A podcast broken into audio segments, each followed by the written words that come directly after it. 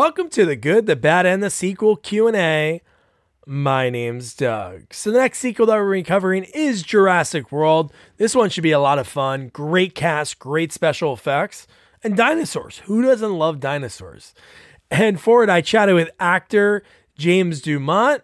Man, James is one of those guys that's going to go in the all-time list on the Mount Rushmore of interviews. The guy just has so many different parts of his life that are just truly amazing. Like, oh, you know, his first acting gig, which kind of like it was an accidental acting gig. He was in Blues Brothers. He was young. I don't want to ruin the story because he tells it so much better. So I'll let him do that. And then growing up in Chicago, you know, in that scene at the time, there were so many uh, up and coming actors. John Cusack, you know, he goes through the laundry list of all the people that he was going out for roles against. And he auditioned for the movie Class, and it ended up being Rob Lowe, Andrew McCarthy, but he still got a part in the movie. That really kickstarted his. He already had the passion to to act, but that really fueled it. Then he was doing theater. Then he got back into acting. You look at his credits. He has 150 credits. So many things that he's been on that you've seen him. Most recently, Candy Cane Lane. He plays Donald in the new Eddie Murphy Christmas movie on Amazon Prime. But most people know him as Chad, Chad on the Righteous Gemstones. And what's really neat, and I think this is really cool because you don't really do this when you when I prep for these interviews. I watch you know a few things the actors are in, but the one thing that was really neat was the fact that his son is on the show. His son Kelton plays Pontius Gemstone. So he's Danny McBride's son on the show, which is really cool. He has a really cool Danny McBride story that he talks about. Then we also also talked about like different aspects of acting that you really don't think about you know, not just his credits. Like the one thing, especially in this post COVID world, is self taping. And That's something he was doing before COVID hit. So he kind of had a leg up on it. So he teaches you know actors how to self tape. You don't know what to do in some cases. You know, you think, hey, let's just read a line, but he has uh he has it down to a science that the guy works a lot. So he's doing something right. So uh, do me a favor if you're new here, please subscribe, follow us on all social media at sequels only, and uh YouTube. If you go on YouTube, you could watch the unedited video of this. Why not? You know? and you can subscribe there, and uh, that helps us out. And uh, without further ado, here is actor James Dumont.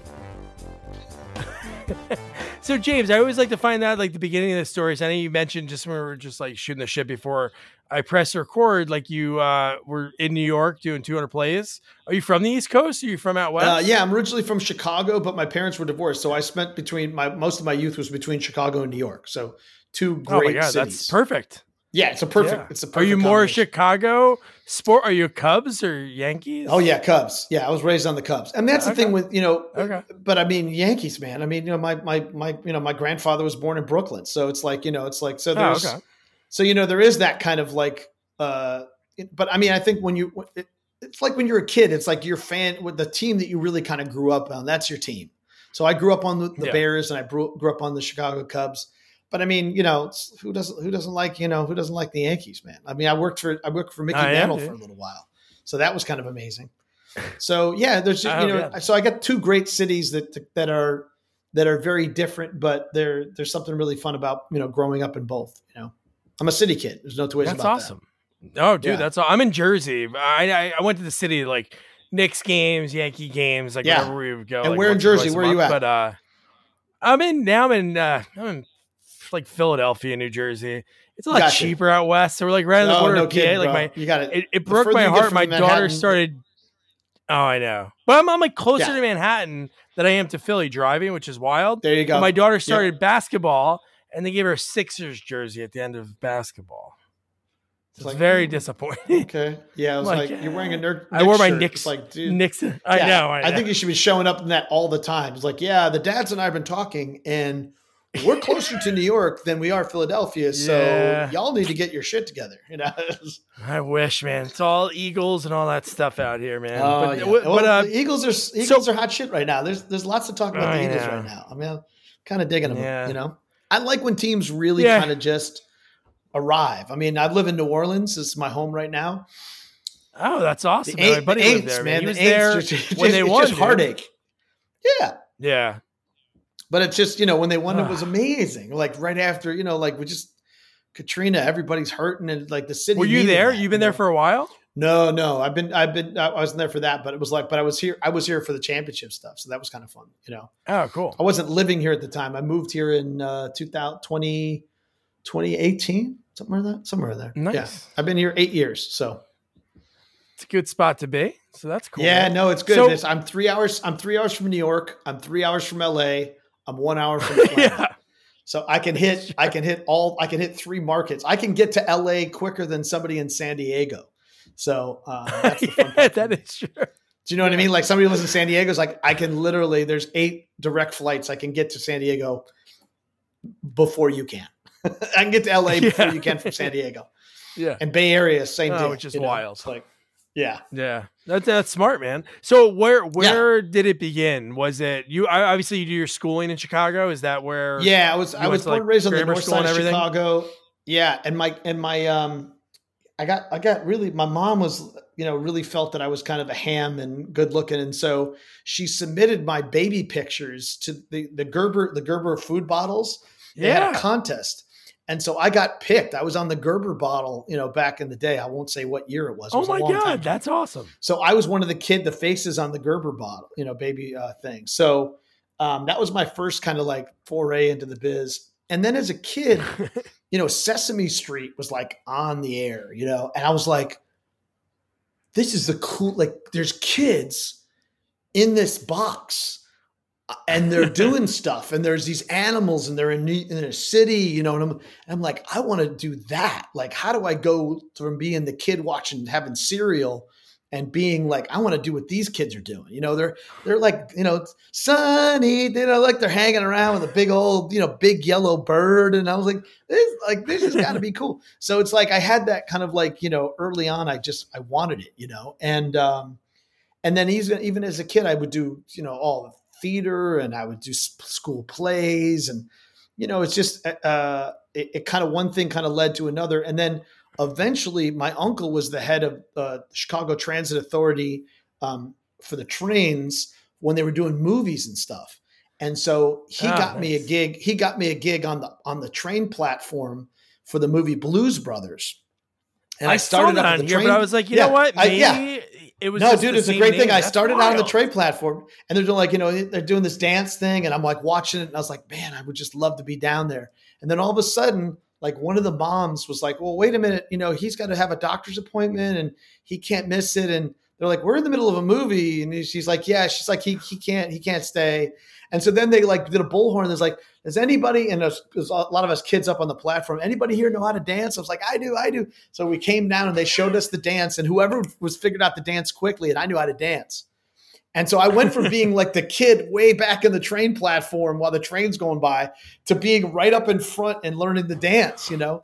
And so that was like my, you know, that was how I got my SAG card. It was like the big, you know, the oh big kind of claim to fame, you know? Yeah.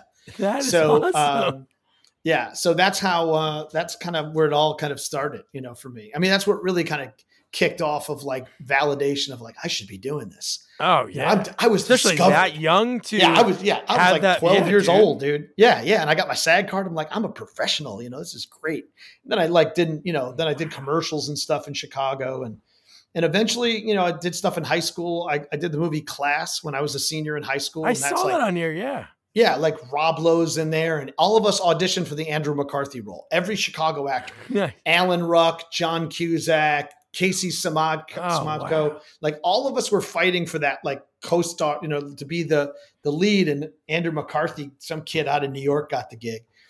But then they threw us in the movie. They threw all of us in the movie, so we all got like some of the roles. And that must my first speaking part was in the movie Class. So you know, it was all kind of I did risky dude, business. Awesome. I was background. I was an extra in risky business, along with like, you know, Jason Jason Gedrick and I were like in the scene with all like the with all the hookers and stuff, and we are like, and I think he went home with like a Playboy Playmate or something. It was like it was awesome. It was just it was a great oh time, God. and all the John Hughes movies were in there, and you had Ferris Bueller's Day Off, and you had, you know, it, was, it just was like a you know a time where, you know, you know Chicago, thanks to like the Blues Brothers, you know, really put that city on the map. And then once Ferris Bueller came out, it was like, forget it, bro. Like, you know, that this is, but you know, the mark of a successful Chicago actor is that you leave. you know, yeah. the real successful Chicago actors leaves, and then the later in your life you stay, and you just like one of my friends, you know, spent time in L.A. Went to high school with him, spent time in L.A. Was doing plays in L.A. wasn't really kind of hitting in L.A. He's gone back to Chicago. He does voiceover stuff. He does commercial, and then he does all the TV shows that are there. And then he gets to play yeah. all these roles in all the plays that you could ever imagine. And so everybody has their own kind of like mark of success, you know.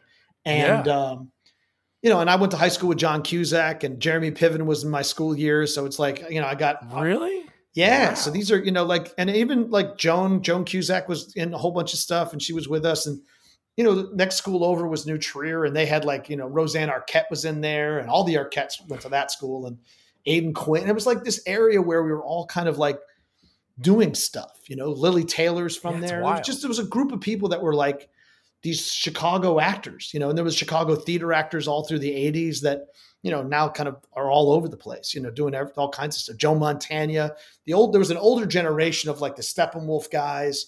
So there was this sense yeah. that you really, and then Saturday night, Saturday night, uh, you know, all the Saturday Night Live people were coming from Second City. So when I was in high school, yeah. I did an internship at Second City, and I'm like, you know, uh, there's Joe, you know, there's I was watching. uh what was who's some of the? Uh, Mary Gross and Tim was, Was Lance there at all? Was Lance, Lance no, Kinsey? Was he there still, or no? He was already Lance, gone.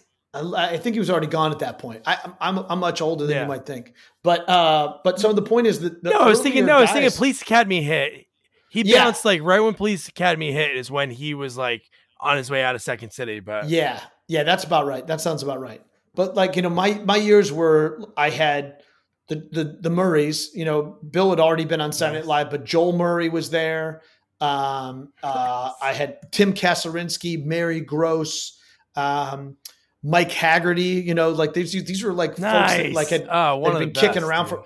And and the thing was, you know, they they would all go from there to L.A. You know, like what they were once you really kind of maxed out that market, you'd go to L.A. And then I met with the, all the big Chicago actors in LA. You know, they'd all hang around the farmers market, you know, and they're like, "Oh, you're the new guy here. Forget it. Hey, hey, sit down there, pal. Let me tell you how this, let me tell you how LA goes. You know, we sit here, we have coffee every day, all of us. We got to, you know, get a Danish or whatever, you know. And it's like it's all the Chicago dudes, and they welcome you into the fold there. You know, it's like, yeah, there's this thing going around. It's like worse than AIDS. And I was like, what? What? what? what could possibly be worse than AIDS? And like, it's called scale plus 10, take it or leave it. It's like you just got your SAG card. They don't give a shit about quotes. They don't want to, they don't care you did a Spencer for hire. They don't give a shit. They want to pay you scale as if you just got off a fucking, you know, turnip truck, you know. Don't do it, Jimmy. Don't do it. I'm telling you, you know. And I was like, I just got here, dude. I'll take whatever, like, I'll take whatever jobs they give me. You know?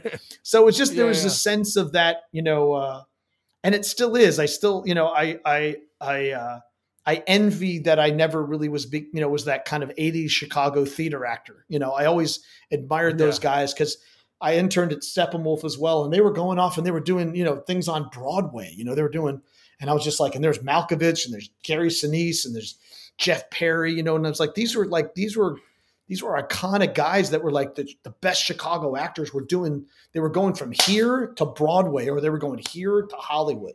So, um, and then the fact that when I was growing up, I'd have time in New York, and I would like my dad and I would do a you know weekend of theater when I was in college, and we'd see a Friday night show, Saturday matinee, Saturday evening, Sunday matinee.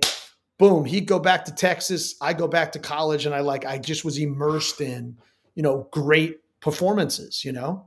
Um, and so stuff like that kind of gets you, you know, gets you going and still remind I'm, you know, now I'm at a point where my kids are older and I think I'm going to probably go back and start working in the theater again. It's something I've wanted, you know, yeah. it's hard to afford to do it.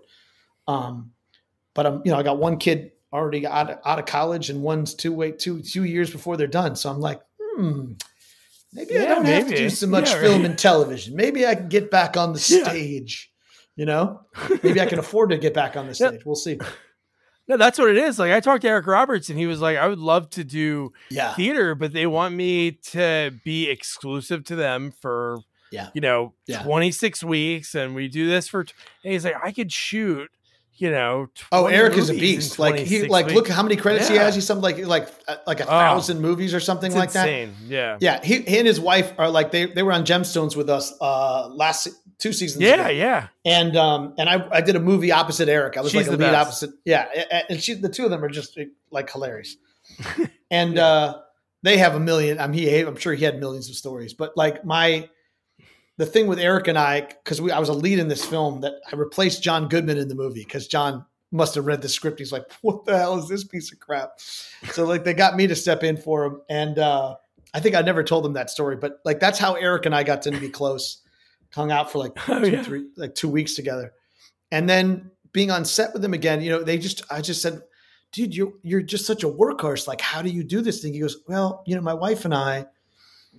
I was very unhappy at a certain point. You know what I mean? Like I was drinking and I was doing drugs and I was, you know, I was, you know, fucking around with women, you know, and my wife was like, what the hell's going, you know, like what's going on? Like you're what, you know, you're happy, you know? And, um, and he said, I realized that we, we had a conversation and she's like, Eric, you're just, you're just unhappy. What? And he goes, where, where, where are you the most happy? He goes, I'm most happy when I'm home with you, you know, and I'm most happy when I'm on set. And she goes, well, then let's just dedicate, let's dedicate ourselves to that. You know what I mean? Let's, yeah. you don't, you know, you don't, you can be California sober and you can just, you know, uh, but, but let's, let's, let's enjoy, like, if you were really happy working and being on set, then let's do that. Let's dedicate ourselves to that. And that's just a, you know, a beautiful kind of, and I don't, again, I have no, I don't, I have no, I don't think he said he was having affairs or anything like that. But my point yeah, is, no, is I know you mean what the yeah. point he makes is that everybody makes an overture to him. I don't believe that he followed through in any of it, but the point is, you know, he talks about about how everybody kind of when everything's handed to you, it's you know, he's like it's very tempting. He told this great story about he works a lot in Russia because you know the movies that that like uh, you know Pope of Greenwich Village, you know. Uh, yeah. uh, the uh, Runaway Train. They were like huge movies in Russia. He became like fucking Stallone in Russia. So he pre-sells territories in Russia. And he told me a story about doing a movie where they pay him they pay him in rubles. He goes to the airport, he gets off the plane, they handcuff a suitcase to his wrist. They take him to the bank. In the in the suitcase are rubles that he turns into the bank. Then it turns into money that they then wire transfer back to LA. Then they take him to a hotel, and when he walks in the hotel, there's a mound of fucking cocaine on the table.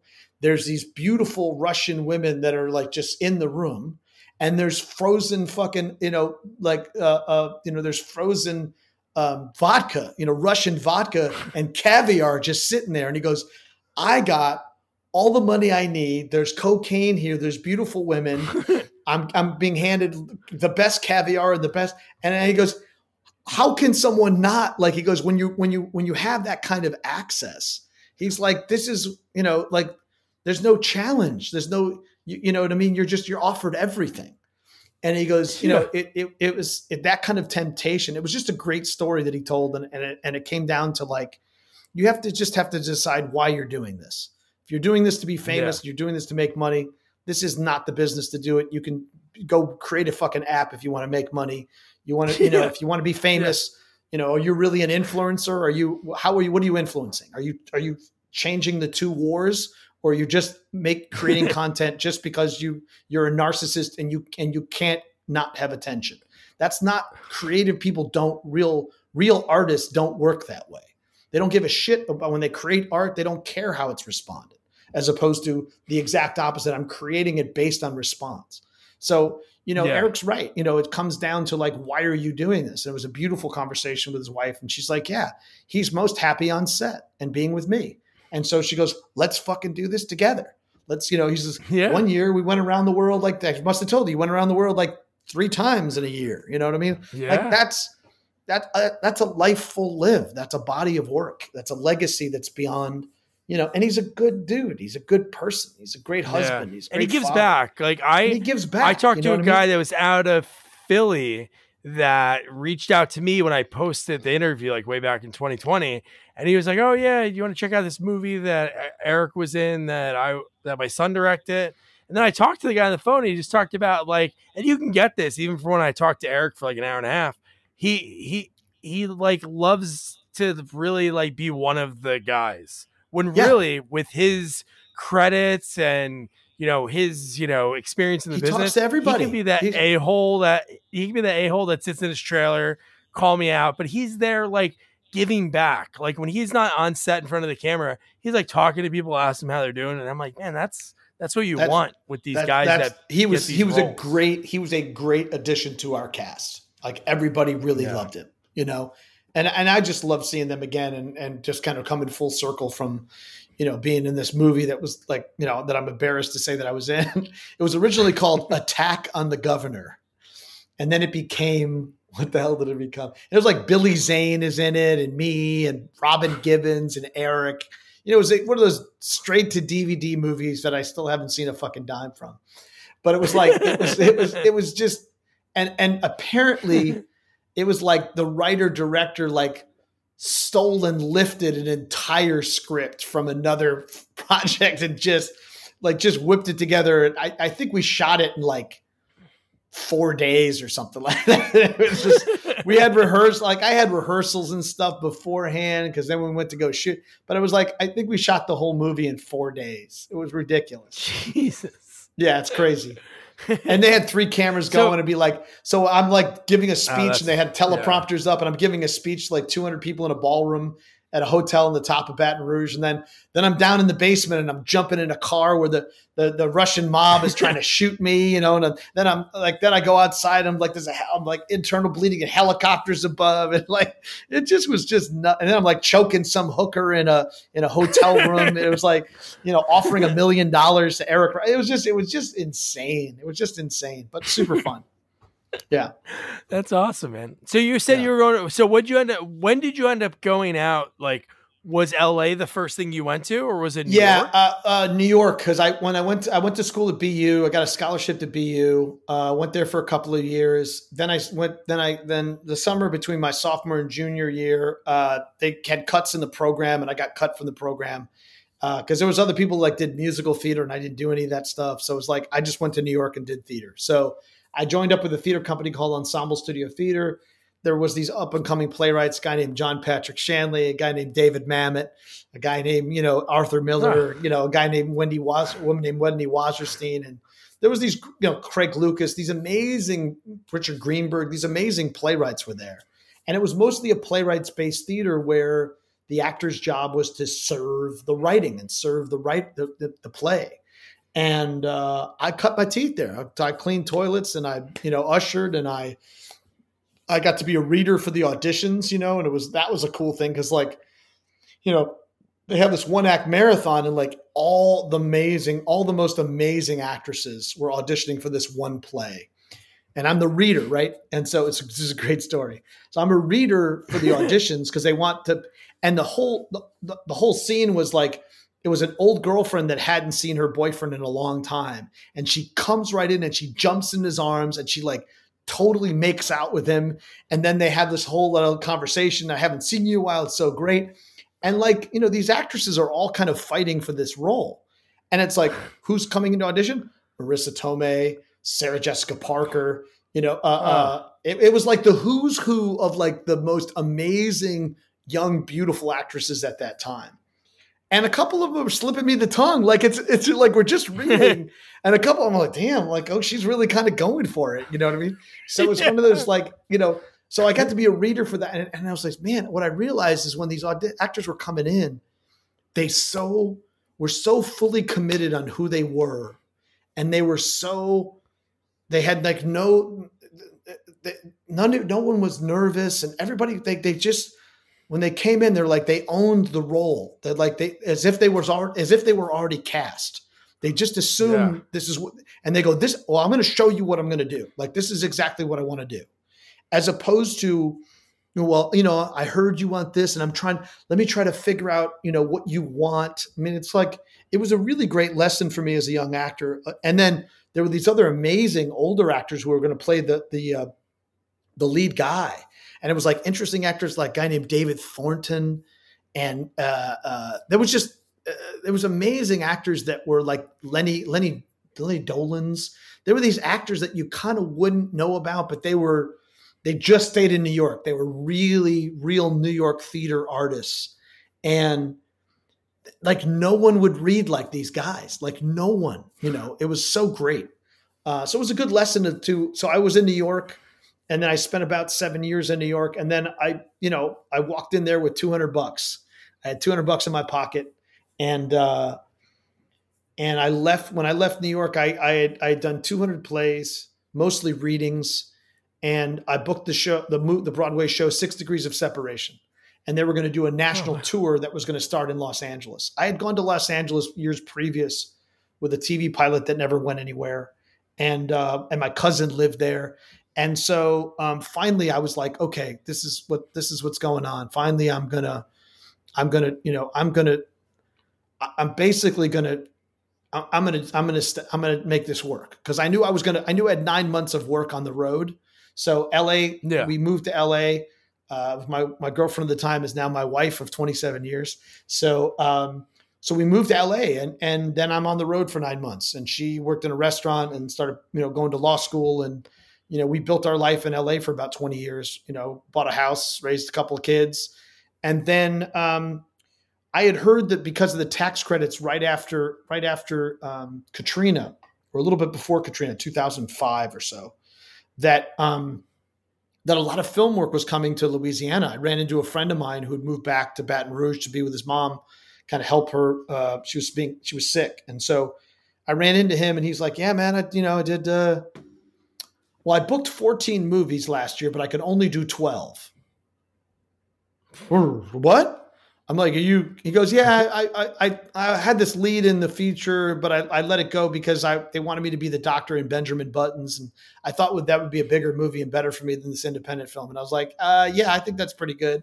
So I was like, so then I was yeah. like, I, I, need to, I need to get a hold of this. And this was right around the time that the Writers Guild, the, the last Writer Guild strike was happening, and so um, it turns out that. Uh, I just started pursuing an agent in Louisiana. My wife is from Baton Rouge, and uh, oh, the goal the goal was to try to get as much work as I could. And I then I went on a roll. I booked like fifty movies and TV shows, and then then I nailed a big one. I nailed I nailed twelve weeks of work on Deepwater Horizon. You know, opposite oh, Mark wow. Wahlberg and, Pe- and and Peter Berg was directing, and I'm the vice president of BP, and it was like Mark Wahlberg, Kurt Russell, John Malkovich was in there. Uh, Gina Rodriguez, who just won the Golden Globe, you know, was in there in the movie. Yeah. And I'm the vice president of BP, and I'm working every day. I'm on set when I'm not. Whenever I'm not on set, he's sending me to drill school where I'm learning about because I'm the vice president of BP. I'm doing homework and learning how to be what what the oil industry does and how it works. So I, you know, every day that I wasn't on set working, I was in drill school or I was learning how to do the emergency. That's really cool. On, that the research yeah, Peter, on that. That's awesome. Oh, yeah. Peter Berg is legit. Peter Berg is, you know, he's a documentary filmmaker that makes really good movies that are as real and as, as it gets. He's an amazing person, amazing director. Uh, obviously, you know, we've done three films together. We have a good rapport. We text each other, you know, happy birthday and Christmas and stuff. And, you know, hopefully we'll get back yeah, to yeah. set together. You know, it's been a bit. So, you know, uh, I had 12 weeks of work. You know, I have, I have, you know, I've done 12 weeks of work on one film, you know, since, but uh, that gave me the, you know, my wife and I talked and said, you know, maybe we should see if the kids can deal with the heat in the summer. And so that got here. They got into really good schools. All of a sudden, we're like, hey, let's sell the house and down, you know, let's get out of LA and let's move our lives to New Orleans. And that's, and here we are eight, eight years later. you know, wow, so man, it was not an easy, it was not an easy transition. You know, it was difficult. Oh, I'm sure. Any, any, any change. Yeah, no. Yeah. My wife's a partner at a firm. We have a house, you know, it's like, you know, to, to get rid of all those things. But, you know, uh, you know, looking back on it now, it's one of the, it's one of the you know best decisions that we all made for everybody. It was just it, you know, Los Angeles is a very very difficult place to live. It's a, yeah, it's a, it, it's a yeah. very difficult place to raise children and a family. It's, it's hard to afford to live there you know, even when you're, you know, my kids were in public school and it was, it was still a challenge. It was a struggle. So, you know, uh, unless you're, you know, unless you have, you know, lots of money and you have, or you have, you, you know, built your wealth and you bought some really good property early on. I mean, you know, we looked at houses when we first got there and if we were laughing at like $250,000 for that house, that house ah, became uh, 550, 750. it, that you know somebody just bought it for 2.5 million dollars and, and, in 1992 yeah.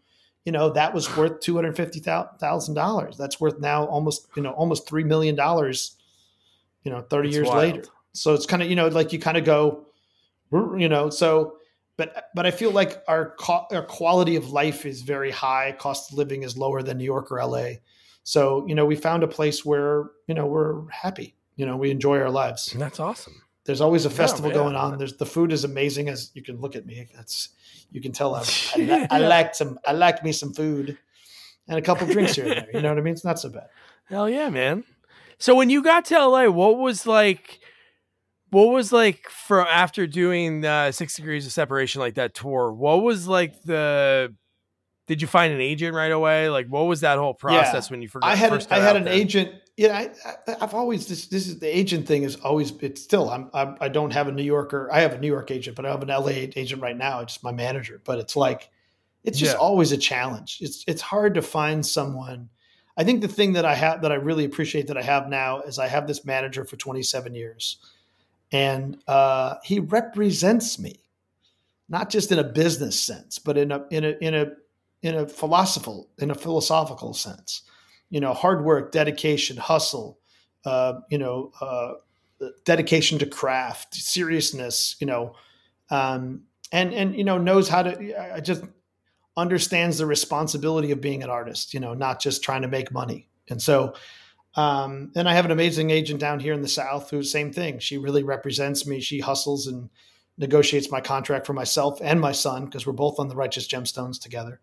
And so, you know, oh, that's, that's amazing. A, yeah, my son plays Pontius Gemstone, which is Danny McBride's son and John Goodman's oh grandson. Oh my god! So yeah, so we're both on the same. I got booked first, and then you know they auditioned him, and then all of a sudden, you know, we're down in Charleston and meeting Danny, and he's like, "Oh my god, we got two Dumonts," and they say like, "You guys are fun." Yeah, that's awesome, dude. We we cast you, and like this is. So I was like, yeah. so we we get to have you know half half you know half the year we spend our time down in Charleston working with them on that show, and finished our third season and we got picked up for a fourth season. We'll start back up May, June 2024.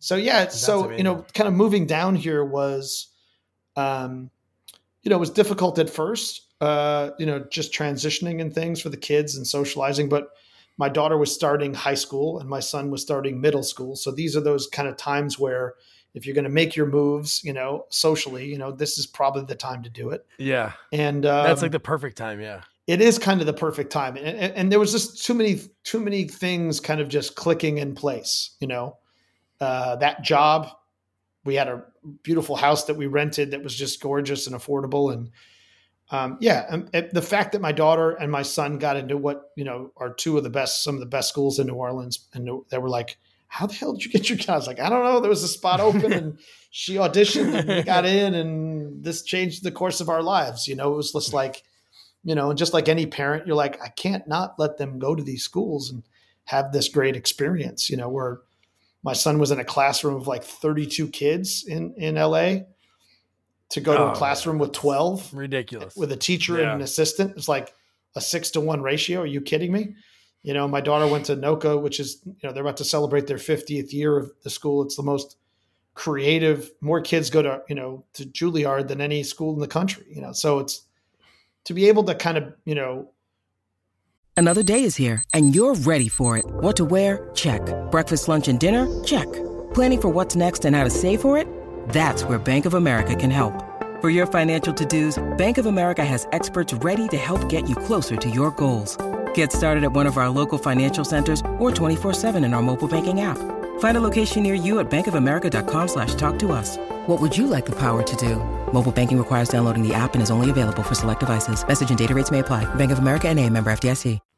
Ultimately, what's do what's best for the kids actually turned out to be the best for us too, you know? And just at yeah. LA. What did you know, your daughter get into? Is she into acting or? She was. She was an actress. She did. Uh, she did the Bonnie and Clyde mini series opposite Emile Hirsch, which was kind of cool. And then um, that's really cool. She did she did some plays here. She did a the fun part for me is she did a uh, uh, a, a Tennessee Williams one act called "This Property Is Condemned," and she did it in the in the Le Petit Theater, where Tennessee Williams originated the play like 50 years earlier.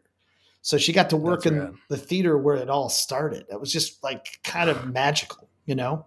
And then uh, that got her into school at uh, Ithaca College, and then she transferred to Cornell, and she graduated from nice. Cornell, and now now works at Dartmouth, works in the art the Hood Museum at Dartmouth. So, yeah, so you know, and uh, yeah, so those are, you know, my son, I he's he's kind of a superstar, you know, like he's got he's got some skills.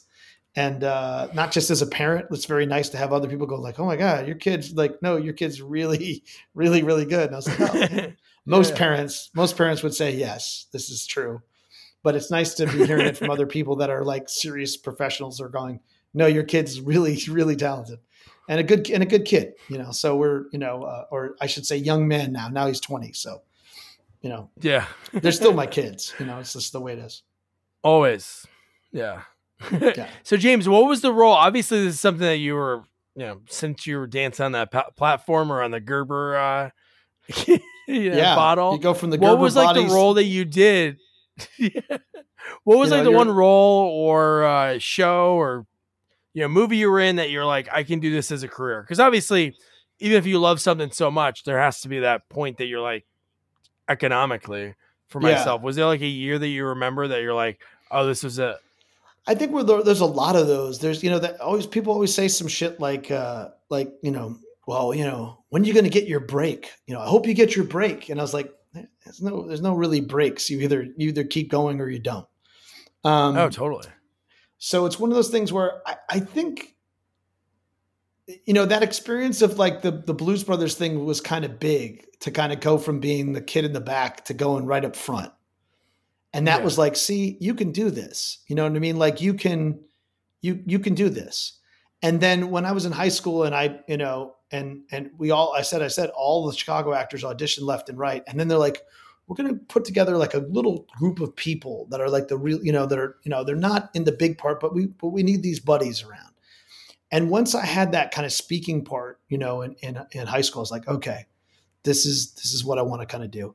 And I think that if I look at six degrees of separation on Broadway, the fact that I remember making a determ writing down and making a determination that I was going to be on Broadway, which seemed like the most craziest thing to write down. I was like, mostly Broadway's musical theater. Like, like I'm not, I'm not doing yeah. musical theater. Like that's not happening. Yeah. You know. And I'm like, I'm an off Broadway guy. I'm like doing this thing and this thing, and and then I was like, no, I, I this is what I want to do. And then there it was that off Broadway play. Stockard Channing went away. She came back. They're going to move it up to the new house. It's like it, it's it goes from the new house to the Beaumont Theater. That's a Broadway house, and I'm I'm on Broadway for two you know for two years, and then on the road, you know, and then so those things, and then I think the other big one was like the movie Speed. It was like my first big kind of action movie. And I was in the opening scene and I was working opposite Dennis Hopper. It was like this iconic dude that I just admired forever. And um, yeah, when I booked that, I, I, had this opening scene and I get killed in the first, like a you know, screwdriver to head in the first five minutes of the movie. I'm dead. I'm done, you know? But, um, but for the most, so, so there's things like that. I think the other big turn was, you know, I'd say Deepwater Horizon was another big kind of turn. And then the real one I think really kind of changed it all for me was was Dallas Buyers Club, where I was told by the director that I had beat out some names in New York and some names in LA. And he just was like, You're my you're the guy, you know, and in my callback, it's like I had one, you know, two scenes really, but one big scene.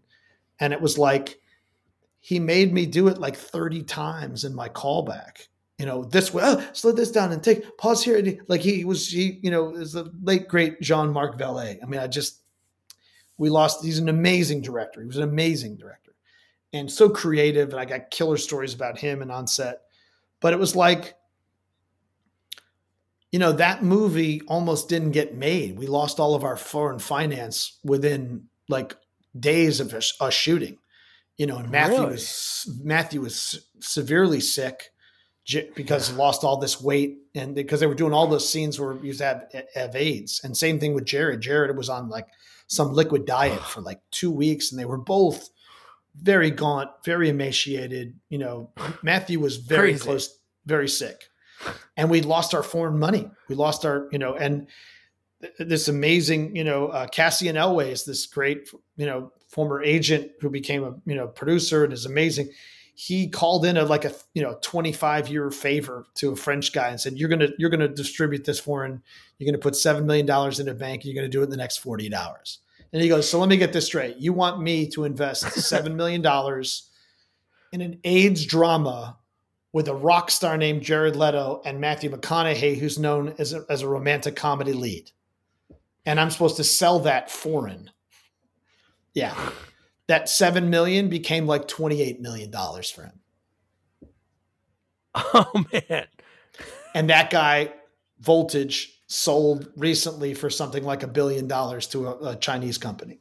So, oh my god! But he called in a favor. He called. He had he got that guy his first job, his first writing job. So he said, "I'm calling in a marker," you know. And otherwise, that movie wouldn't have got made. I mean, we literally lost all of our funding within days of. Sh- I was sitting in a hotel. They're going, "We lost our funding. Just sit tight. We'll let you know what's going on." And over the weekend, that money was in there. It's like you'll be on set on Tuesday. We're going. We're back in. This is what's going. on. I was like, "Okay, I'm I'm on." I was here for the whole week, just waiting. Work one yeah. day, you know, and then it was just like, it was. uh And then for that movie to walk away that year Matthew McConaughey and Jared Leto won every award that, that could possibly exist between actor and supporting actor. It's like they just walked away with it. Critic, New York's Critic, Critic Society, Golden Globe, Oscar. You know, they just they just won it all. You know, and it was like, and I got to be in a movie that everybody in the industry had seen. Like there was like everybody had seen. Yeah. So unlike Speed, that was a big action thing, or unlike I have other you know roles in like SWAT and some other things that I thought were going to be were really going to kind of change my career. That movie changed my career because then all of a sudden I was like I was not just another character guy in the mix. I was in an Oscar scene that that Jared Leto felt was the thing that got him the Oscar.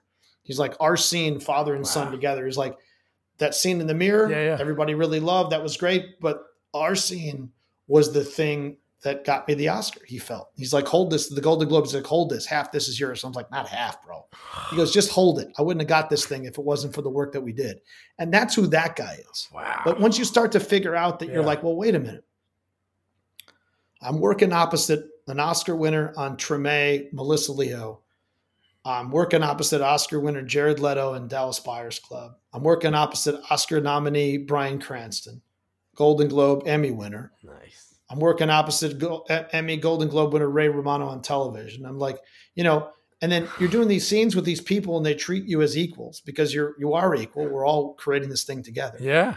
They're only you're they only you're, they're only treated differently when they say cut. And then you realize, well, wait a minute. I'm holding my I work with Dame Helen Mirren on in Trumbo as well. So I'm working opposite what are considered some of the best people in the business. And nobody goes, well, that guy sucks. Like, oh, that scene was great till that guy came in. Do you know what I mean? yeah. And you kind of go, well, wait yeah. a minute. If I'm able to hold my own against the best in the business, or and some of these people go from working with me and then they get an Oscar, it's like that's that should tell you something. That should, you know, you're not just another guy, you know, or, or as I like to always, you know, you're that guy. Oh, you're that guy and that thing. Aren't aren't you my kid's yep. soccer coach? I'm like, no, no okay, you were the teacher, like you were at the seminar that, and I was like, no, no, I'm an actor. It's like, oh, really? Anything I would have, yeah, probably you would see me in a lot of stuff. So there's that, there is that stuff, yeah, of, yeah. Yeah, it's like, you know, you're rattling off a whole bunch of credits and, you know, like, so point is that you're, you start to, um, it goes a little bit beyond just, I could do this for a living to, um, you know what's next? Like you know who can i who do i who do i want to collaborate with? You know right now i'm in a yeah. phase where i'm like you know i have a dream list of directors not as a fan but as a collaborator. And so I, i'm i'm thinking about what i want to what kind of stories i want to tell while i'm still you know standing up you know i'm not feet up yet you know?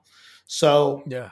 I think that's you know so i think these kind of you know, I guess I guess you could say I, I made fun of the, the you know those breaks. You know, maybe those are breaks. You know, there's like, oh, that's a break, or that led to you know, and uh, and I you know I'm, I'm very interested to see what's next. You know, and a lot of it has to do, I think, a lot of it has to do with what I what kind of stories I want to tell that I have control over or or content that I need to create. Because I think the biggest challenge I've had to face and still face is having to continually prove or audition for or kind of show people the same role that they know me for. I have to keep uh, interviewing for a job after a while. You know what I mean? Like yeah. it's kind of, it gets a little bit uh, tiring to keep having to prove yourself for something you're already you've already done. You know, like why do I have to keep proving? Yeah. But again, I, I liken it to an athlete too. It's like, you know, you're only good as the next game. You know, like what you did before, and you got you can have you got all the rings. You know, it's like you know you can. It's but did you did you you know did you throw it did you throw a touchdown today? Did you you know did you yeah, fumble? Yeah. You know what I mean? It's like so you could so you know, you look at like the Aaron Rodgers of the world, or you're looking at the what's that guy from? He used to be on the uh, some team in New England, and he went to Florida. Oh, like, what's that, that guy. guy's name? Whatever his name is. Uh, that, that guy dude. the Giants beat twice. That's a, I yeah, that. that's what I love. I, I, it's my favorite thing to always bait the New York sports fans. They go, yeah, when the Giants beat them, like you know, if you beat them once, no. But point being is, yeah, you know, you're you're constantly having to still kind of prove your value and prove your worth. It, it, gets a little tiring after a while, but then there's the other side to it too. It's like, yeah, so I get to, so I just like I did this today. Like I'm doing a role here that I've done the warden. I've done this role already. I've played that role on, yeah. you know, on break, you know, breakout kings. I did that already. you know what I mean? But I'll, I'm doing it again for the right price and the right circumstance. You know, um, so there is that. You know, it's an interesting kind of thing to go. Um, I'm just so happy to be able to do it again. You know, it's like not being from the strike, not being able to do it for a good while. So, you know, that, that's been, what's wild is it just like nice obviously you went through that with COVID. Like you did that. oh COVID. yeah. Like when COVID started, I don't know yeah. what the exact time frame was. Obviously, I'm sure COVID was longer, but it's crazy to think that it's like because it's something that it's in your DNA. Like that's what you do. You know, you audition. I'm a, I'm a storyteller, and, then, and all of a sudden yeah. you can't you can't tell that story. It's like okay, yeah. yeah, for me, you know, COVID was man, it was it's it, it's hard to not it's hard to not I I, I always said that I, I never want to get to the point where I blame COVID for for fucking up a, a major trajectory in my career. But I must tell you with with all honesty, where I was at in March of 2020 was pretty fucking amazing. It was pretty amazing. Ah. Because after years of flying myself out and driving and childcare and self tapes and you know there was a time where I worked 18 months straight and took one week off. And even that one week I was going to do a movie with that same guy for that movie that Eric and I did. But I oh, passed oh, yeah. because I was like my wife was like look we haven't seen you in 18 months. Like you have to we are going on vacation family. You have to stop. You got to stop. I was just a, I was like a crackhead about work and where I was at in March of 2020 was just kind of magical. Like February, you know, the was the you know end of February was the premiere of Spencer Confidential. I'm at the Village. I'm on the carpet. I'm like talking to you know the number two guy at Netflix. You know Stevens. Uh, you know Scott Stuber and I are like you know I'm wearing my red. Tra- I mean like I'm just I'm surrounded by 400 fans. I'm doing selfies like crazy. And I lean over and I see my manager and he's smiling. He's like, lean into it, man. You're a 30 year overnight sensation. You know what I mean? Like it was just pinnacle. And then from there, I'm flown to Memphis, Tennessee, and I'm going to be in the premiere of The Banker with Sam Jackson. And, you know, Apple's got a car for me. And, you know, like, and I'm, uh, you know, like, you know, instead of me flying myself to the premiere and staying at my sister's couch and you know and, and, paying my own way, I'm like, I'm I'm in this premiere in LA, and then I'm going to this premiere in Memphis. You know what I mean? And it's like, and and, and I'm talking to the Apple executives and they're like Netflix. I was like, you know, I'm, I'm my agent. I'm in a big first time I got a bi-coastal agent on both both coasts. My son and I are both at this big agency, you know, and I'm just like, I'm on the I'm I'm on the top of the world, you know. I'm like, and yeah. then the fucking Titanic hits. You know what I mean? Like I'm on the foot of the boat and I'm feeling like I got it all. And then the boat sinks and then it all, the agency goes away and the, the, you know, and the trajectory goes away. And, you know, and then I'm like, okay, you know, and, and then I just, I just immersed myself into teaching because all of a sudden everybody needed to figure out how to do a self tape. And I'd been the guy that like booked a million dollars worth of work off a self tape. So I was like, I'm the guy that's got water in the desert. Like I can show you how to like I can show you how to drink all this water all you want, you know. And so, you know, I built my business of like my on camera workouts now, and I've had I don't know 1,300 people come through my Zoom classes over the last oh, three awesome, years. Dude. You know, my students, some of my students have done 500, 800 self tapes. You know, I've I've coached at least 5,000 of those in this last, you know, mm. three years. So it's kind of, you know, it kind of I, again, I love coaching and teaching, but it's like my passion is obviously being an actor. But but yeah. I, the fact that I had this skill that everybody needed at this crucial time, it's just it's just awesome, just awesome. Yeah, so I yeah, kind of like found a, a way to line. It, obviously, yeah, yeah. You know, from that, you know, I was able to really kind of you know create something for myself. You know, um, so that's kind of where I'm at right now. You know, like I'm at the yeah. point where, and then you know, then the strike hits, and and I did the same thing. I just hunkered down in my business and just took care of actors who were really serious about their craft, and share all my experience and show them my self tape so they see examples of kind of what I'm talking about. You know, um, and so it's really, it's been. uh yeah, you know, who knows who knows what 2024 it holds, but I can I can tell you I I know and again that that whole thing of being on the top of the mountain it was like i was invited to vanity fair. Like i went to vanity i walked in. I was not somebody else's plus one you know?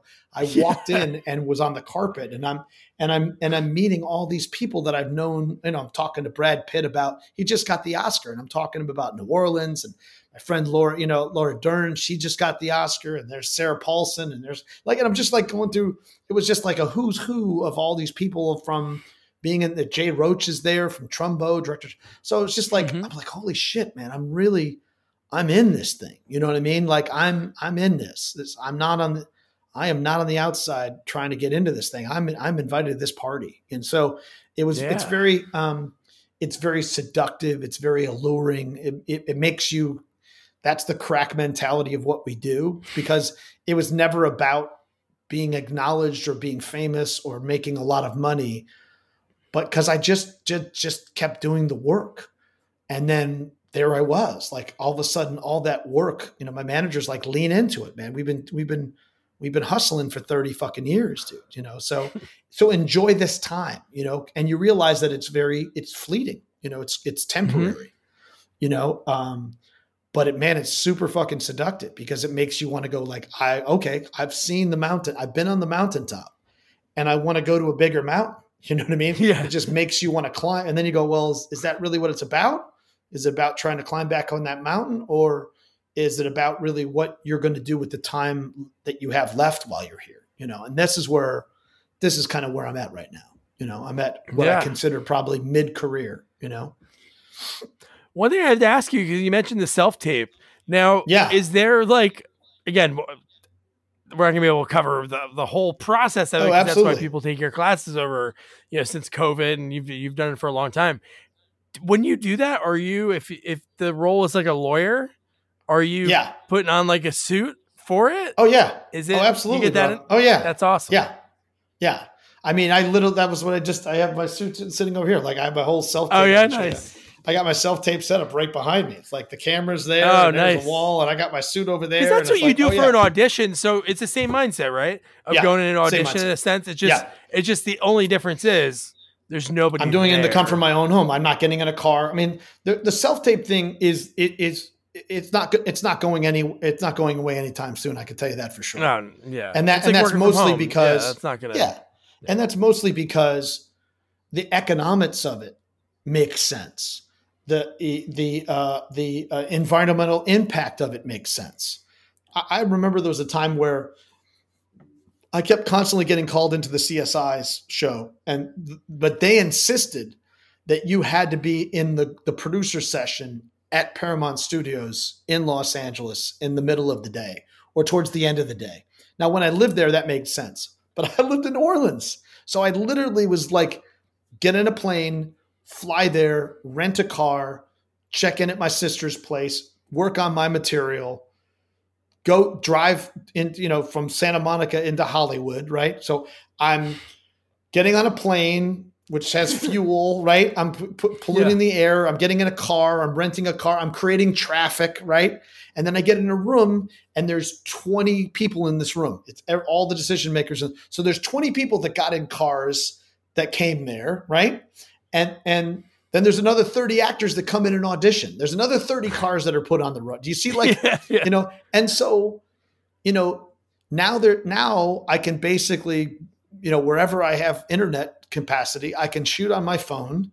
I can, you know, they send me the material, I shoot it, I upload it. I'm about to, I'll be doing that after I'm done here. I'm going to go through all my takes. I'm going to pick the best ones. I'm going to send them two takes, and then my work is done. Then, then yeah. if they like it, they're going to move it up to, they're going to send it to the decision makers. Then they send it up to network, and then I wait for approval, and then all of a sudden, you know, I'm on a plane you know so and, and this yeah. one works a week from today so it's like i'll know okay. within a week you know what's going on so uh, that's the nature of it i had been doing that for 15 years so the fact when covid hit i just happened to be the guy that really knew what he was doing and i had i had a long laundry list of bookings you know jurassic world even gemstones was off a self-tape i mean i go down the list oh, cool. you know you know Hall catch fire recurring roles on stuff that were all self tape. So, you know, for me, you know, some people were used to going in live, but it economically, it, it, it environmentally, it just doesn't make sense anymore.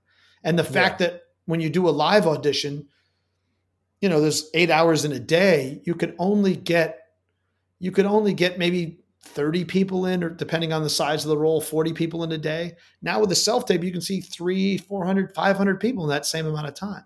So it also gives and the talent pool. The talent right. pool is deeper, and for you, and like Deep. for somebody that doesn't want to spend, right. you know, a million dollars on a two bedroom, uh, right, no yard, you know. Yeah, absolutely.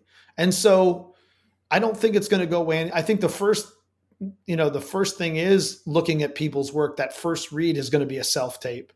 But oftentimes I'm booked right off the self tape. I don't do callbacks. There are some situations where they do want you to call back and they can do now they're doing those on zoom and now our new contract has this, a, a thing about if there's an option and if they have the economics and time you'll do a virtual audition so like you and i are talking i could basically you be the director and we i'll you know i'll do the whole scene as if the two of us are in the same room and every and you know all the decision makers can patch in and have their video off and watch so there is a there yeah. is a you know technology is actually helping a great deal and it again, I'm, we're not throwing a whole bunch of cars on the road. You know, we're not, you know what I mean? Uh, uh, we all pay for internet. So it's like, I'm not, the, the costs are not the same, you know, it doesn't cost me the same. I'm not renting an office space that I have to, you know, pay for throughout the year for those times that I'm casting. So, you know, COVID was another big thing for a lot of people in our industry, had to make big changes, you know, agencies, clients were working from, you know, the agents were working from home casting directors had offices that they didn't necessarily need. They was like, I could do all this virtual, and so I feel yeah. like it's not it's not going to swing totally back to totally live. And I do think one of the things I say to a lot of my students is, you know, the good news is they're seeing more people. You know, it used to be if you were getting a live audition, you had to be at certain agencies or managers. It was almost like a kind of a, you know, like it's a, uh, you know, only for certain people were given the little coveted 30 or 40 mm-hmm. slots. Mm-hmm. And if you weren't with that agents or managers, you weren't being seen. And so many people, younger people, people minorities, that were not being looked at, you know, or even being considered. Now, show me what you're going to do in your self tape. And, and so, you know, it really has, I think, leveled the playing field. Um, I know there was a certain a, an actress who's part of the second, third generation, you know, acting family, and she was bitching about how I'm not getting any work anymore and these self tapes, and this is you know so uh. humiliating, and I don't get to talk to anybody, and blah blah blah. And I'm like, wait a minute, you're from a third generation acting family. Firstly, you probably have, and I know you have a very high profile agent. Of course, you were given, you know, the you know you're given that entitlement of being you know, yeah. from that family and with this agency. Of course, it, and now you have to audition like everybody else. So now you have to prove it.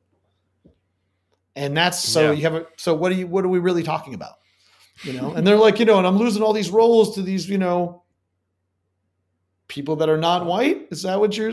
So what are you? Yeah. So you're saying? Yeah, yeah. Racism has worked to your advantage. Your your white privilege has given you opportunities over other people, and now you don't like it because it's not working in your favor.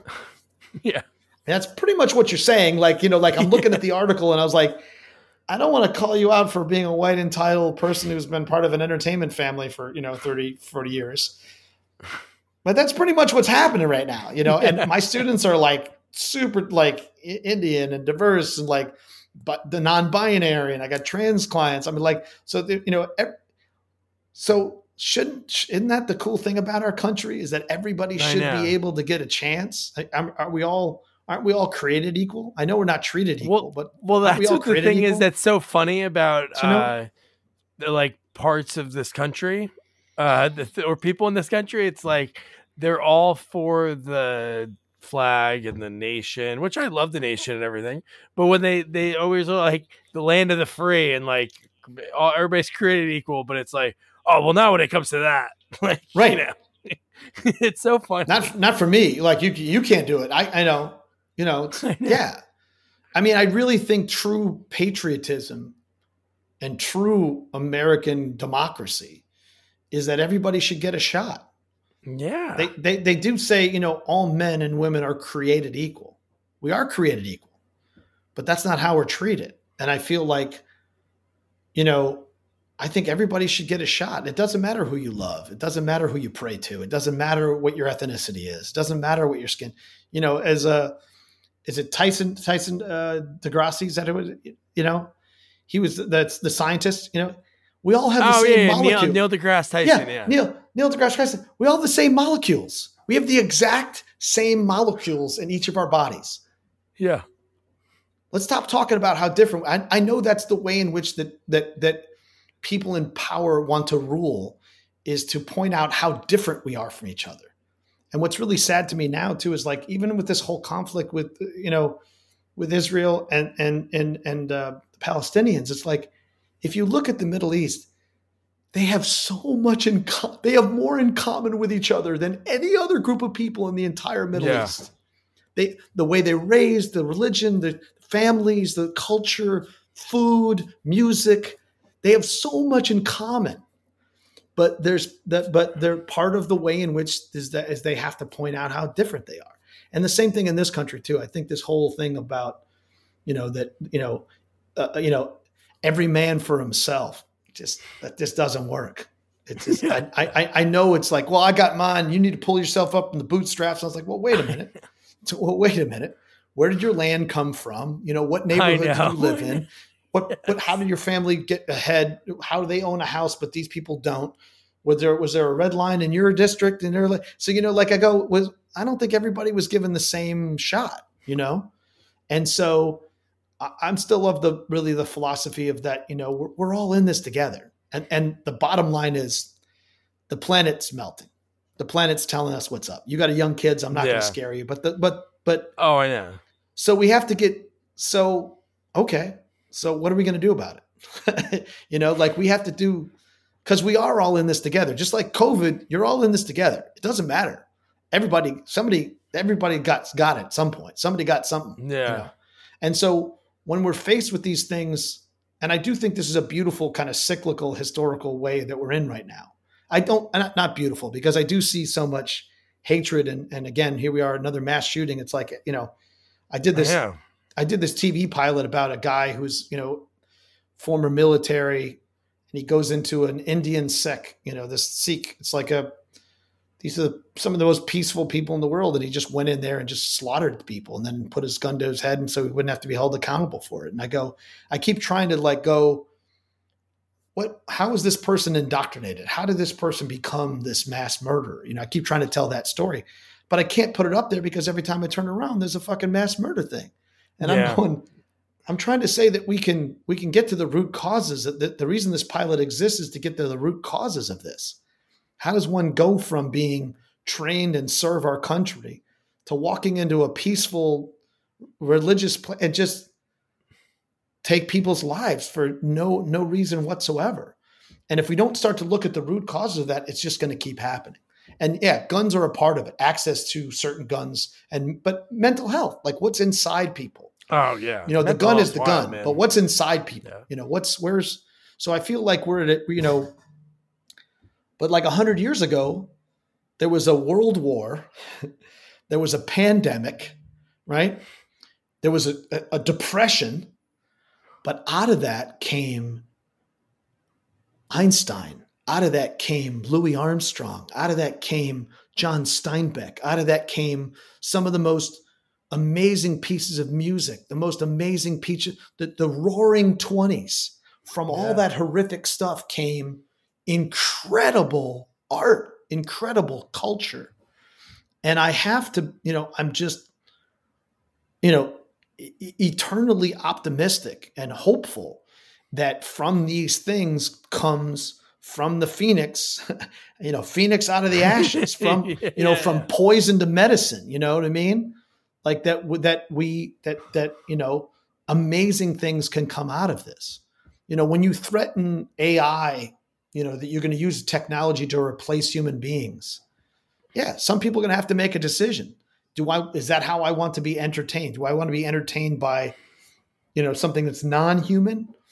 you know so yeah it's very uh it's an interesting time no it is no, it's a very scary time to be raising young children yeah. but i'm of your uh i've like blind uh faith. you have to I think have I have to because I've been a Knicks fan my whole life, so I've always had blind faith. Cubs but fan, always, you telling me? well, at least you're telling you a Cubs fan one, about like hundred years. Yeah, yeah, you got to believe. I know, you got to believe. But you saw you you saw one. That's all I want. Like my dad was a Jets. uh Jets, Knicks, Yankees. So like his childhood was awesome. Like he was uh 12, I think what was he, 14?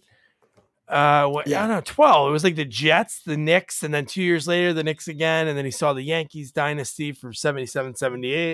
And then he gets the 90s, so he had it pretty good. The Jets obviously never won again right. for him, but no, I just have this hopefully something's gotta something's got it's you can only go up from here, I think. I think so too, because I feel like the the you know there's cycles. We go through these kind of cycles. You know, right now I feel we're in a power cycle. You know, no, we're not in a love cycle anymore. I think we're realizing that power is, you know, I'm starting to see it creatively. I always go like a real mark of the time is what are the kind of stories that are being told during that time or generation. You know, I come I was born and raised in the love generation. So it's like love was love was more powerful than hate. Actually, love led to peace. You know, love, there would be love-ins, there would be like, and they try to influence policy. And there was, you know, there was a sense of like, you know, civil rights, like, so, you know, there's, I feel like we're, we're getting away from the love, the, the power of love, and we're just getting in the power of power. Like I got money or I got yeah. influence or I can buy this or I can, I can, you know, lie or I can, you know, I mean, I can, I just get a lawyer and, you know, I'm just going to, we'll take it out in the courts. You know, I don't, I don't, I don't need to pay you. Just fucking, just sue me. You know what I mean? Like I have no sense of right or wrong. It doesn't matter. You know, it's like prove it. You know, and it's just kind of like, you know, I, I just so I feel like I'm interested in us getting back to a sense of com- commonality and a sense of love. You know that we are all in this together, and we and I I'm with you too. It's like I do believe that scientists are going to find ways in which to, and they have. And you also look at COVID. Man, if we didn't have COVID, the planet would be far, far worse off than it is right oh, now. I know. And I it's know. not in a great shape. There's like these polar ice caps are moving. Like it's not, it's not, yeah. it's not looking good. But there is a thing. We were like, in Iceland for, we were in Iceland for a honeymoon in 2016, and yeah. our guide showed us photos from like they showed us a photo. It was almost like maybe warn these Americans, but he showed us a photo and he's like, "Oh, when do you think this is from?" And we are like, "Cause it looks so much. It looks so much bigger. Like what we're uh, hiking up with, like the like the spiked shoes." And I was like, "Oh man, this is probably from like 50 years ago." And the guy's like, "Yeah, this was last year." I'm like, "Oh my god, just so much melted and." Yeah. It's scary. Yeah, but I do believe that there are there are amazing kind of things that are being done where I think we just, you know, we have to take it serious, you know, and, and just like COVID, we know everybody's going to be affected by it. So I think we have to more, I think we have to start spending more time looking at each other and seeing seeing all the possibility is just as you look at your kids and go I want you to have a greater life than I have. I want you to oh, be able to go outside and not have to worry about sunblock or not have to worry a, wear a sunsuit. I'd like you to go out and just, you know, jump on your bike and be gone all day like I did. I don't think I don't, I don't think that that's I think that's a very difficult thing to let your kids just go out there and just. oh, I know. You know. No, I can't. And I so, can't. yeah, you know, so I feel like you know we're at an interesting time. You know, I'm just you know, I I, I I'm a storyteller. You know, my storytelling, I we all stem from people that were grunting and got rocks and drew pictures about the human beings before us. Yeah. I'm I'm part of that. Uh, you know, and those aren't tech billionaires, and they're not lawyers, and they're not doctors, and they're not politicians. You know, I come from we come from cut from storytellers, human beings that told stories about the human beings that were here before us, and the fires and the floods and the things that were there. That's that's my gig. So I always yeah. feel like you know, don't ever disrespect me as a storyteller, as an actor, because I go, I don't know, my people my people were communicating before there was even words so who the fuck are you you know what i mean yeah. yeah. i know i know you know you know your name's on buildings and i know that that, that you deliver these p- packages and you you know you're creating cars that, that don't have human beings in them but i go so big fucking deal yeah i know I, my my my my brother's brothers brothers brothers grunted and he told this story about that there's going to be a flood coming in the sun came in this whole fucking village was out you know i'm like that's where I come from. Where you? Yeah. What's your deal? You know. so I feel like you know we we you know who cares you know like that's I, I, don't you know i think we learned a lot about that during the strike as much as they you know thought they were saving money and they they they lost more than they would have given us the first time around anyways um you need us you yeah. need us covid hits what everybody do watch movies, TV shows, listen to music. What did what did everybody what solace did everybody need when we're all indoors and we're finally have to look at our kids and we have to look at you know what I mean? Sit down to dinner together and really deal with each other. It's like what did we all we all wanted to be entertained, right? We all wanted to need we needed we were ravenous for content. So you you need us. I don't care what you say. You know, you need us. You know? Yeah, what a wild, that was such a wild richest. time. Yeah, it's a wild time, man. Yeah. Just for like content. But no, this has been so much fun. One thing I wanted to ask because because you it, I, I, always like to ask this question and, and I'm like I always try to guess what the person's gonna say. But uh so over the years, are you like a memento guy? Like when you're on sets, do you keep like scripts or do you like a prop here and there? Is that something yeah, a little bit. We put together like a little time capsule thing for my son for gemstones. You oh, know, we awesome. put like a little, you know. So uh, yeah, a little bit like that. Not so much of like holding on to the scripts. There was a time where I used to like to do that, where I like the pilot of something. I get everybody to sign it, and then I go, look, oh, that's cool. I'm not holding it for me. I'm going to donate it to a charity. You know, that's going to make some money from it, and I think it'd be kind of cool. So stuff like that, I'll do. Um, yeah, I know. Th- it's interesting when you do gigs. There's this like every time you finish a job, it's like because you don't know when your next job is. That's the cool thing about gemstones for the first time is like I know that show's gonna. You know, Danny wants to go like ten years, so I know that show's gonna go a bit. Um, but yeah, that that last day of shooting is always kind of like I don't know, might not get picked up again. You know, we don't know. New owners new new partners and you know HBO is now called Max or whatever the fuck that is, you know, and it's just yeah, like yeah, yeah. we don't know, and it's like we know. It's like so there is this thing of like the I think I don't really hold on to the momentums, but I really kind of like it's there's a piece of my heart every time I do something, and even every time I do a self tape, I like I, I you know I put myself. I always say to my students, I was like, don't leave yourself out of the self tape. I mean, I put myself into my work, you know. So it's a it's a little it's a little you know trademark and a little capsule of my what I what what contribution is, what I want to do, you know. There'd be a lot of things that you'd have. Uh, yeah, 170 scripts or yeah, that shirts. I, I, I, asked like, look, I just finished purging. I moved, and I was like, "Geez, man, if I didn't have this basement, man, I'd be in trouble." You know, and then I had like yeah, a little yeah. flood all of a sudden. I was like frantically putting things up above while the water's like creeping in at four o'clock in the morning. I'm like, oh, it's flooding. I'm like, felt like I'm like trying to like dig out the, the holes or drains. And I was like, it was just it was crazy. I felt like I was, you know, I felt like I was on the Titanic, like trying to bail out. So yeah, I try not to hold on to a lot of stuff, but I still have this little little boxes of things that I kind of I still have my Star Wars collection, uh, Star Wars trading cards that are like oh just sitting there, you know, I mean like from the 70s and shit. From back from the seventies, like original. Yeah, dude. Yeah, dude. Oh wow. Yeah, yeah. That's awesome. So there's like you put them in the thing... spokes of your uh, bike or anything. No, everybody else did. I I was like, they might yeah. be worth something someday. And then my son's got a box of like a couple of friends. Someone's father passed away and like donated all these you know baseball cards to my son. He's like, yeah, let's keep them in the box. Just leave them in the box. and that box, I was like, I put that in a you know, it's in a big, you know, waterproof thing. I was like, all right, we're good. Leave yeah. right there. It's, let the water flow. You're good. Yeah. It's good. It's not going. Anywhere.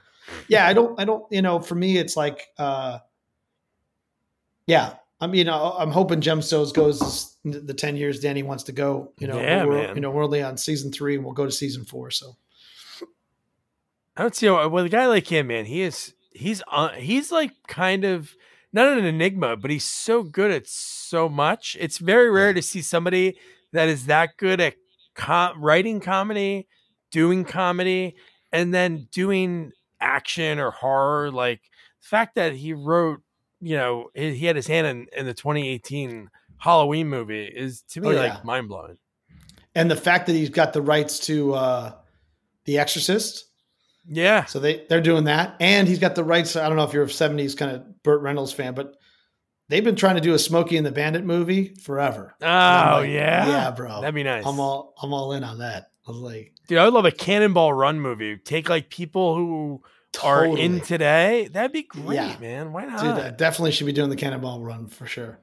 But I think the Smokey really... and the Bandit's like the lead, the like the opening precursor to get that going, get it going. You know, because it really be, is like you, if you, you really if, if like the Fast and the Furious that's Ugh. really what that's really what Smokey and the Bandit is. It's a modern Fast and yeah. Furious with the car chases and shit.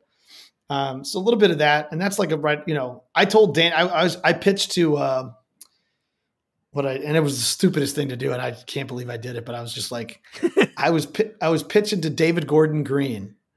yeah. It's like, yeah, I heard you guys are doing like smoking the Bandit. He goes, yeah, well, you know, the script's not there. We're trying to find the money and blah blah blah. I was like, dude, I said, you guys I think that's a good idea and everything, but I, you know, the, the movie you really need to do is you need to do a remake of Deliverance. That's oh. the movie you oh. need to do. Oh. And I was like, and I'm just letting you know that I'm available for the Ned Beatty role. We oh, oh we and it was like the weirdest thing to pitch David Gordon Green at like seven yeah. o'clock in the morning over the breakfast buffet at the hotel. but I had my shot and I think it, it's totally weirded out our relationship because yeah. so so Dumont was pitching me Deliverance, and then he said he wants to be the guy that gets a- ass raped.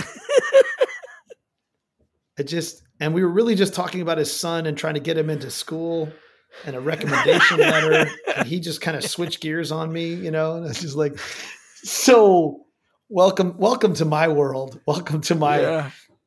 missteps. That's amazing. There's man. plenty of them. this has been so much fun. No, I loved uh, obviously like talking about your career and how how it all you know came to be and everything. But uh, you have a really great outlook on life. Like that's thanks, man. A very important yeah. thing to have. Yeah, I've been I've been a Buddhist for 35 years, and and oh, so really, I yeah, and one of the cool things about it, and we, we don't have the you know the the patent on on this idea, but you know if you really look at every single person having eternal possibility, then a lot of this shit goes away. If you really respect human life and realize that every person has this potential to, to change and adapt and to kind of grow, you know, oftentimes you're not going to treat people less than if you realize it's like when you go to other countries, you know, they, they bow to you because they bow to this, the possibility, or you can say the God in you, you know, the God like yeah. quality. And so I, I feel like I think we've kind of gotten away from, you know, it, we're so you know self-centered and narcissist, and we're in our own little kind of bubbles that we don't recognize that each person has great potential. You know that people can make mistakes, but they can they can turn poison into medicine. They they have every because if you look at every person as a as a possible godlike or a pus- or a person of, of, of immense eternal possibility. Do you know what I mean? That's a, that's like a little world peace right there, you know? Yeah. Because I feel like if you're indoctrinated or told or conditioned or culturally set up that these people are your enemies, as as as we're finding right now in these in these these war torn countries, is that that's the enemy. They're the enemy. They're the enemy. And even our own country, they're going, they're the enemy. It's these people the enemy. It's like, no, no, no. Every single person has, you know, incredible, immense, eternal possibility. And so when you kind of when you just take that in, you you you treat people accordingly. I think, you know, and I think that's an important component. That's of all, of all the things I think we talk about tonight. Like for me, that's the biggest thing. It's just, just yeah. You know, you look at your children with immense eternal possibility, and you should, and that's and that's right, and that's correct. But do you look every at everybody like that? You could. I'm not saying yeah. you didn't. That's nothing wrong with it. We all have our things, but the, if you look at everybody as that immense possibility, then you then you you wouldn't take their life. You wouldn't disrespect them. You wouldn't cut them off. You would, you know, like you just, you know, if you just figure. So I feel like for me that, and that kind of helps me to kind of, you know, to deal with the realities of stuff. And to step into characters, it's much easier to step into character when you have a great, when you're coming from a place of empathy and compassion, as oh, opposed oh, yeah. to, I'm going to judge this character or this is what they are, whether they're a racist or they're the, I mean, I play all kinds of characters that are just unlikable pieces of shit. like I wouldn't, I wouldn't piss on them if they were on fire. You know what I mean? Yeah. But that, but that's, but that's my job. You know, Shakespeare said, is hold to hold us toward a mirror to nature. Like, look at this. You know, these people exist. You know, and and it's my responsibility to, you know, bring them to life, whether I agree or disagree with you know where they come from. You know. Yeah, because you're like thinking of like why are they that way? It's not like you know this guy. Right. That's know, my this, job this is to hits his wife. It's like oh, I right. bet you his he you know he could be a piece of shit, right. but also his dad probably did that or his grandpa did right. it or somebody so there's these things that people are conditioned to that they in some cases like not giving people like outs they're still bad for doing it but you know for them this is like normal yeah i use i use because i worked for him and I, I actually know him pretty well. I worked for donald trump. Really? And yeah. And i'm going to throw this notion out. What if donald trump's father Fred Trump, just loved him unconditionally. Just loved him for being his son without having to give him money, without having to live up to the name, without having to prove anything. What if he just loved him unconditionally? Do you think he'd be the same person he is today? Probably. It's an interesting notion. You know what I mean? Yeah, I don't know. Where'd you work for him? In Florida or? In, no, in New York. I was a DJ. I was a DJ on one of his boats. You know, and he bounced his check by the way too. He's, he bounced a fifteen hundred dollar check, but he's building the Trump Tower. You know, it's a little. That's the little Garry Shandling joke. The Garry it, Shandling joke uh, yeah. was. I would. I had it. I was playing. Uh, what, what was the one he owned in uh, Atlantic City that went under? Yeah, he Trump the Trump the uh, uh, Taj Mahal. Oh yeah, was oh Taj Mahal. Yeah, and he yeah. goes how would you like to get paid? He's like, cash. oh no, who who would you want the check to ma- be made out to? He's like, cash. Because he, he, got exactly. screwed over one time by Trump. Oh yeah. So he's like, oh, every oh, yeah. time I went there, it was cash only. No, I, oh, we'll give he, you, chi- Mr. Shanley, we'll give you chips. No, I just want cash. Cash, exactly, bro. Yeah, yeah. no, I, I, he bounced three checks for me. Uh, you know, I'd like, you know, four hundred a piece and I'm on the boat with the people that are financing the Trump Tower. I'm just like he's building like a multi-million dollar thing, but the fucking guys, he's a little cash poor. He's little insane. So I go, you know, people are what they do. Like this is who this guy is, you know. But but and then the other side, I had a friend of mine, you know, my publicist Charles, who you probably talked to. My his yeah, father was his father was Fred Trump's publicist, and when his what? father got sick, when his father got sick with cancer, Trump paid for a private room paid off their mortgage to the house, never asked for a dime. So I have my story. Everybody's got their story, but then on the other side, something he doesn't talk about is that, you know, his, his Charles's father mm, still was, you know, lived for much longer because of Trump paying off the mortgage to their house and giving him a private room at Sloan Kettering, one of the best, you know, cancer hospitals yeah. in the East Coast. That's so a, that's wild. That's an interesting story that nobody kind of talks about. So I always kind of go yeah. like, you know, just because you think you know somebody, it's like there's another there's yeah, you never there's know. another yeah. there's another side to everything. You know, so as much as I I I blame him for the lives of many people that died, you know, on his watch during COVID. Yeah. You know, on the other to save his legacy and, you know, eh, reputation and ego, there's people died. People really died by by playing yeah. downplaying it. You know, people really believed. But on the other side of that too is that, you know, here's a little boy that just wasn't loved by his dad without having to prove something. It's like that's a that's a sad thing. You know? Yeah.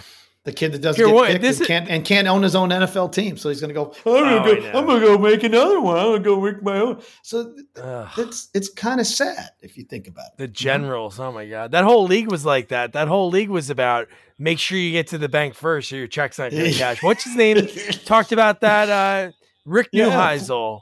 Yeah, what, uh. He was on the Dallas Desperados, I think, and he said when they give us our checks, we'd like it was he he would joke. We, we like immediately go run. to the bank. Yeah. Hell yeah. Because because it'll probably be yeah. So point being is you know people are what they do. You know just be mm-hmm. just watch people's actions. Don't worry about their words. Watch their actions. It'll tell you everything you need to know. You know, especially for me when I'm approaching characters. That's kind of how I work too. Yeah. So, dude, hey, we covered a lot part- of territory. You know, no, what I like great. is instead of plugging stuff, you know, like we can always plug stuff, but I always like talking about. Yeah, I'll mention people. You know, like I watch Candy yeah. Cane Lane with my kid. Kid, well, my son, he's not really watching. He's running around like breaking right. stuff. But, but no, how was, I loved it. It was really yeah, what dude, was uh, fun. What was really cool about it when you start to watch it, like there's so many movies, like you know, like there's so many. Uh, Hollywood's been around. A lot of movies, a lot of shows have been made, and at first when you're watching the movie, I'm like, you know what? This might be just like that Matthew Broderick, Danny DeVito. And then there was like that wild twist to it. The fact that like Jillian Bell, who I love, th- just the fact that she was like basically trapping people, it, it was oh, insane. Yeah. No, she's she's a she's a sex trafficker. She that's basically like what she becomes. Yeah, yeah, she becomes a sex trafficker of like I'm gonna yeah sign right here. Everything's good. You know? Yeah. I mean, yeah. there's a great little twist and turns in there. You know, uh, there's also, I don't want to spoil it for everybody. There's a, you know, the hundred thousand dollar payoff is a different hundred thousand dollars. It's not what you think. So you yeah. you go through all this shit and good. You know, I, there's so many things about this movie that I love. I, Eddie Murphy is just fantastic. Is and you know Eddie Murphy does Eddie Murphy, and there's scenes in there where he's a he's a really good he's a good actor, man. I mean, I felt oh, yeah when he got fired, I was like, wow, dude, like that's that okay, that's right. That Eddie, Eddie is an actor. And then when Eddie's trying to kick ass, like there's Eddie kicking ass again, making jokes, you know. And then there's that great little relationship that like Tracee and Eddie together. It was a really good pair. Like that, yeah. that pairing was a really good pairing. And there was a little bit of I don't know if you saw there in the end. There's a, there's a little there's a teaser in there for for Candy Cane Lane Two. You know, I make ah, the joke okay. Candy Cane Candy Cane Lane Two Electric Boogaloo the yeah. Santa, the Black Santa story. You know, it's like I want to see David Alan. I want to know David. I want to know David Alan Grier's story about Santa Claus because yeah. you know David Alan Grier's got so much more going on than any anything yeah. I can. So, yeah, I just feel like you know I think it's going to be you know Eddie Murphy and Santa Claus against some other, and the family's got to do it. I'm like I'm ready for the next one. Like it's just, it's already. And right now we're number one worldwide on Amazon Prime in the entire awesome. world. It's number one, and actually, I think it's you have a like big somebody, part in that movie. Your part, yeah, I got a nice big, like the boss role. Awesome. It's like, which here's the thing, you know, Stephen Tobolowsky's in the movie, another friend of mine, Nick Nick Offerman, I know from Chicago. It's like, you know, I just was, you know, it's the second time working with Reggie Hudlin. I did this movie called Safety, which I think how old's your how old's your daughter or son? Your daughter? Uh, he's one. Who's the uh, younger? Daughter's going to be five. She, oh, younger, five. one and a half. Yeah, a little younger. But later on, when your boy's like in like sports age, like this movie Safety for Disney Plus was like super great family movie, and Reggie directed that. I did that with him, and uh, we just built a nice rapport. You know, he's he and I, you know, get along really well, and it was just it's super great. So and uh, yeah, I got a nice little fun little, you know, I get to work off of Tracee Ellis Ross, and she's just super sharp and funny, and you know, coming off of Gemstones is like I'm ready to do anything, you know. So you know, yeah. the two of us, and before we start talking, really click. Yeah, yeah we before I started recording, you were mentioning that you were there for like the last two days. Yeah, so, like, that was my last two days shooting. So your scenes were all shot just the last two days. Like everything was pretty much yeah. done. Oh yeah. Wow. Like my first day, I think was Eddie's rap day. like he rapped, you know, and then like, okay, Eddie's gone and now we gotta we're not done. We gotta finish this movie, you know. And I'm like, I just got here. I just got here. And everybody's like tired and long days and try to, you know, it's like took them three hours to set up this all the shots with the conveyor belts. And there's like we're in the we're in the really Budweiser, you know, bottling plant, and it's it's still working. The Bud they're still like doing beer over here. We're trying to make a movie over here. Um, you know, so it's uh, uh, uh, uh, let me just one second. Yes. Oh, you're good, man.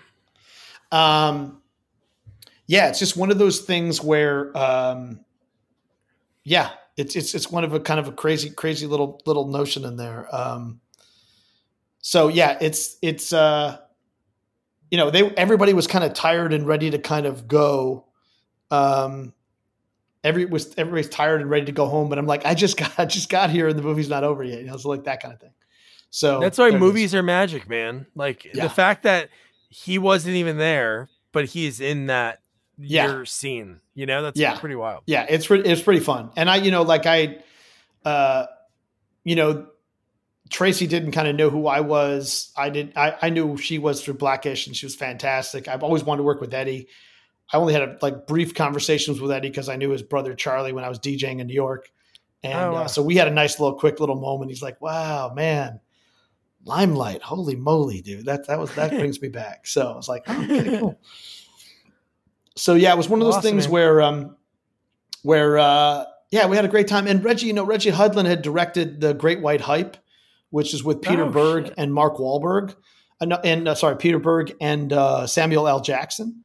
And so um, every time that Reggie and I are together, I take a little quick little picture and I like text it to Pete and I was like, "Hey man, Reggie and I." He's like, "Oh, say hi to Reggie for me."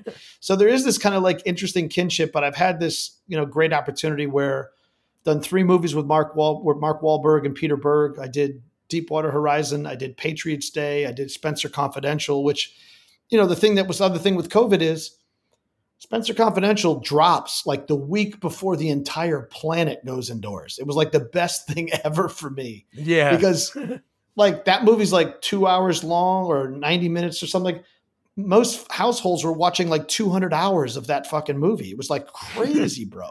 Like everybody was watching that thing. They watched it two, three times. So it was like, so you just happened to be that movie at that time. Same thing with the banker. It was like, you know, we went indoors and the banker kind of dropped, you know, like, you know, right after COVID. So, it was just one of those things where you know you just happened to be that movie at that time and i do feel the same thing with amazon prime i feel like with candy cane lane like we really need a comedy christmas family movie right now oh, we yeah. just we just do you know we just you know it's funny enough that the little kids got something there's jokes for the little kids there's jokes for the teens there's some good adult jokes mm-hmm. you know there's just something for everybody and it's like you know, ass is the biggest swear word in the movie, you know? Yeah, yeah, and, yeah.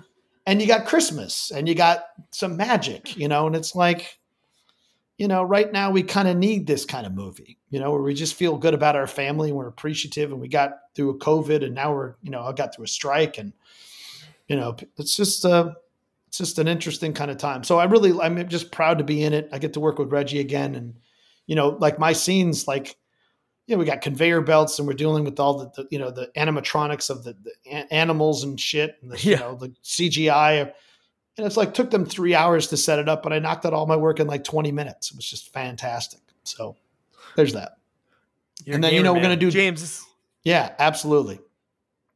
And Gemstones got picked up for season four. We'll start that in uh, May or June of 2024. You know, it's going to be another nine episodes. My son's on there as well. So, you know, we usually average between, you know, four and six episodes a season. So at least half a season we're in there.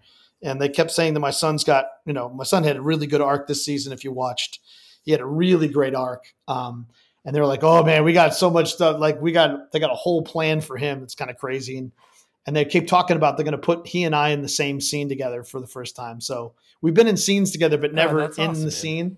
So they're talking about yeah. trying to have the two of us kind of like square off or do something like that kind of thing. Um, That's awesome. But yeah, it's like it's, it's a, a family know, affair uh, for the Dumonts. It's exactly that. You know, it's like uh, it was one of the greatest compliments is like Danny McBride. You know, we were sitting in the trailer and things like that, and he's like, "I'm," you know, Danny's in the middle, and Kelton's getting his hair kind of bleached thing, and I'm getting getting my makeup on, and he like looks in there. He goes, "Man, I got two Dumonts in my show." He goes, "That's that's cool. that's cool."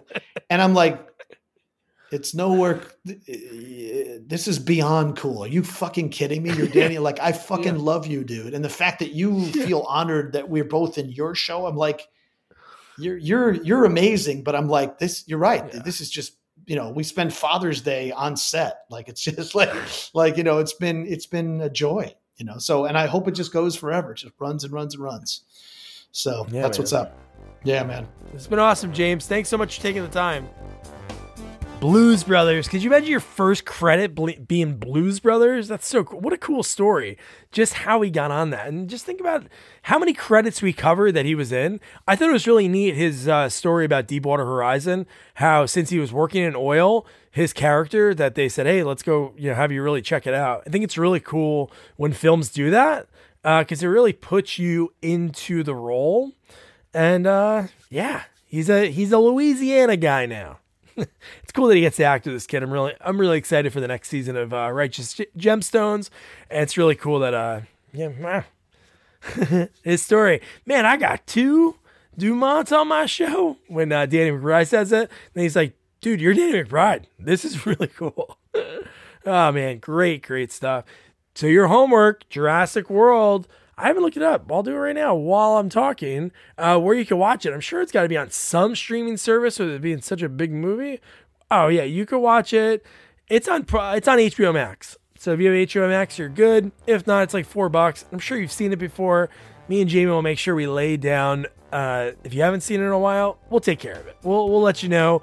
We'll help visualize it while we describe Chris Pat Pratt and uh, Bryce Dallas Howard talking to dinosaur. Yeah, Chris Pratt communicates with dinosaurs in this one. Lots of fun. So don't forget to review, rate, share our podcast. Follow us on all social media at Sequels Only. And don't forget to check out our website, sequelsonly.com. Good night. Good night. Good night, guys.